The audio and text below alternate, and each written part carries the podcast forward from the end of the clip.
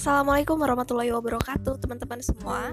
Kembali lagi bersama Wulan Di layanan podcast terkini Lini ID Oke teman-teman gimana kabarnya? Semoga sehat selalu ya Di mana pun kalian berada. Tetap jaga kesehatan Rajin cuci tangan Dan selalu mengenakan masker jika berpergian Ngomong-ngomong pembahasan tentang remaja memang gak pernah ada habisnya ya. Terlebih untuk remaja-remaja yang lagi di masa bucin-bucinnya. Harus terhalang karena adanya COVID-19 sehingga LDRan Oke teman-teman. Pernah gak sih kalian merasakan ketika kalian menyandang hubungan status dengan orang lain dengan pasangan kalian terus kalian merasa bahwa ternyata kalian menjadi orang yang selalu mengalah. Sering dimarahin kalian terima. Terus um, pacar kamu atau pasangan kamu itu melakukan kekerasan kamu nerima.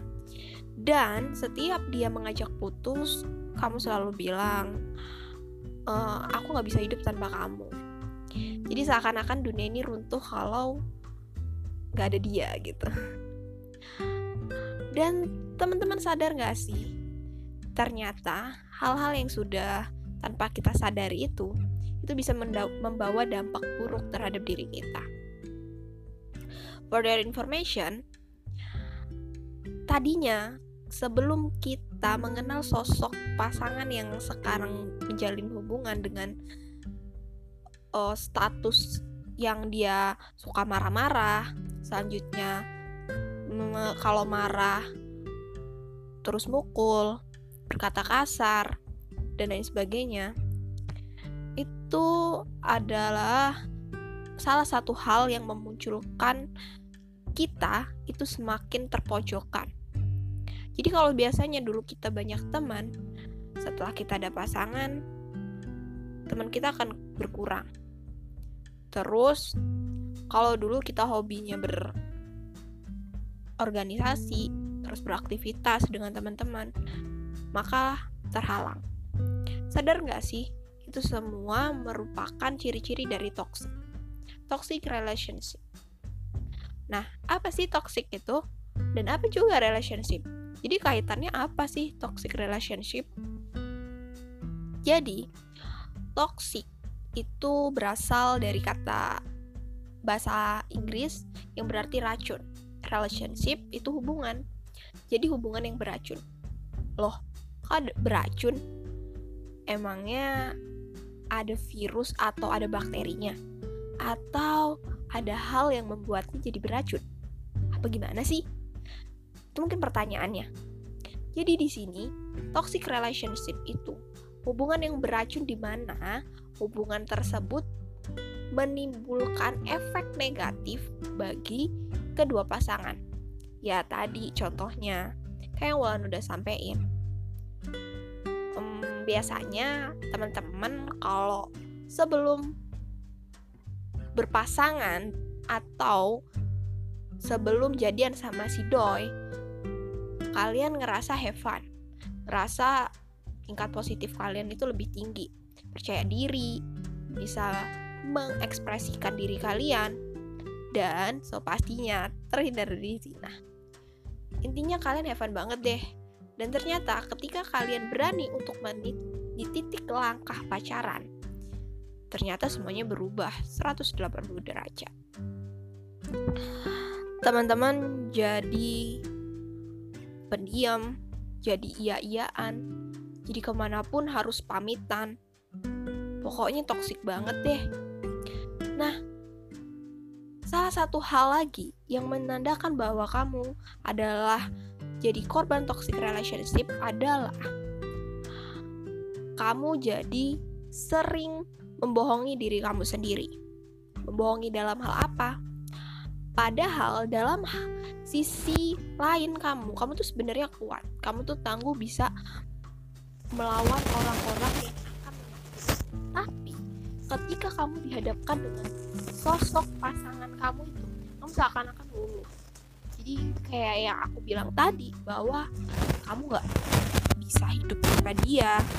Serasa dunia ini akan runtuh dan lain sebagainya kata-kata yang terlalu dihiperbolakan. Nah sebenarnya toxic relationship ini sendiri bisa teman-teman antisipasi dari mulai pertama kamu harus bisa mengedukasi diri kamu sendiri dan kamu harus memiliki tujuan. Sebenarnya penting gak sih status pacaran? Atau ketika kamu memutuskan untuk pacaran atau memutuskan untuk komitmen dengan seseorang, kira-kira goals apa yang ingin kamu capai? Visi apa, misi apa, dan arah tujuannya. Jangan sampai kamu hanya ingin pacaran ataupun komitmen dengan seseorang ke hubungan yang lebih serius hanya karena ingin mengikuti tren atau zaman. Dan yang aku ingin tekankan, gak semuanya status dengan pacaran itu akan berakhir dengan kebahagiaan. Banyak kok yang di luar sana, setelah pacaran mereka menikah, selanjutnya bercerai. So itu nggak memutuskan ataupun itu menjadi tolak ukur keberhasilan dalam menjalin kebahagiaan nanti setelah berkeluarga. Yang kedua, kamu juga harus memiliki tameng dalam hidup kamu. Ya jangan, ya aku sebenarnya enggak lah, aku positif kok pacarannya dan lain sebagainya. Tapi kamu harus mempunyai energi positif yang lebih dan banyak. Jadi ketika serangan serangan dari luar sana yang berdampak negatif terhadap diri kamu sendiri, kamu bisa menanganinya kamu bisa menghempaskan dan bahkan kamu jauh lebih baik lagi. Karena banyak nih teman-teman. Setelah mereka memutuskan untuk menjalin hubungan dengan seseorang, maka secara tidak langsung apa yang tadinya dilakukan, yang tadinya dia melakukan kebaikan, melakukan hal yang positif, dia berubah karena arah dan tujuan dari pasangannya. Jadi seakan-akan kayak terkontrol gitu. Jadi kontrol sama pasangannya. Padahal kalau memang pasangannya itu baik dan membawa dampak positif untuk hidupnya seharusnya dia jauh lebih baik dong Contoh, kalau dulunya sebelum dia memiliki pasangan, sebelum dia memiliki komitmen, dia susah banget untuk manajemen waktu. Tapi setelah dia memiliki pasangan, maka dia bisa mengolah waktunya dengan baik, membagi waktu antara satu waktu untuk bekerja, satu waktu untuk belajar, satu waktu untuk berkegiatan dan beraktivitas. Jadi itu ada peningkatan. Tapi kalau sebaliknya, itu bisa disebut toxic relationship dan kamu harus punya tameng Dan yang ketiga, kamu harus memprioritaskan diri kamu sendiri sebelum kamu memutuskan untuk memprioritaskan pasangan kamu. Jangan sampai kamu lebih mengimpikan ataupun kamu lebih menyerahkan seluruh apa yang ingin hasil dari diri kamu itu untuk pasangan gitu. Karena kamu ya tadi takut kehilangan. Jadi itu tiga tips dari aku dan pesan aku untuk teman-teman remaja seluruh Indonesia yang mendengarkan ini bukan berusaha untuk menggurui, tapi sama-sama untuk mempelajari bahwa toxic relationship itu nggak bagus. Jadi, kalau bisa pun teman-teman harus bisa menyaring dan bisa mengolah pasangan kalian tuh toxic nggak bisa diperbaiki kok. Jadi omongin aja secara baik-baik.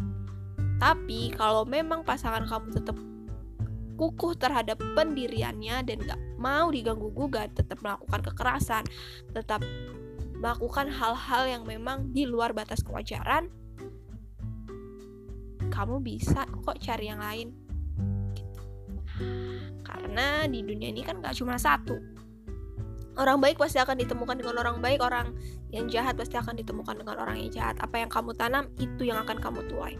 Oke, sekian dari Ulan, semoga bermanfaat. Wassalamualaikum warahmatullahi wabarakatuh.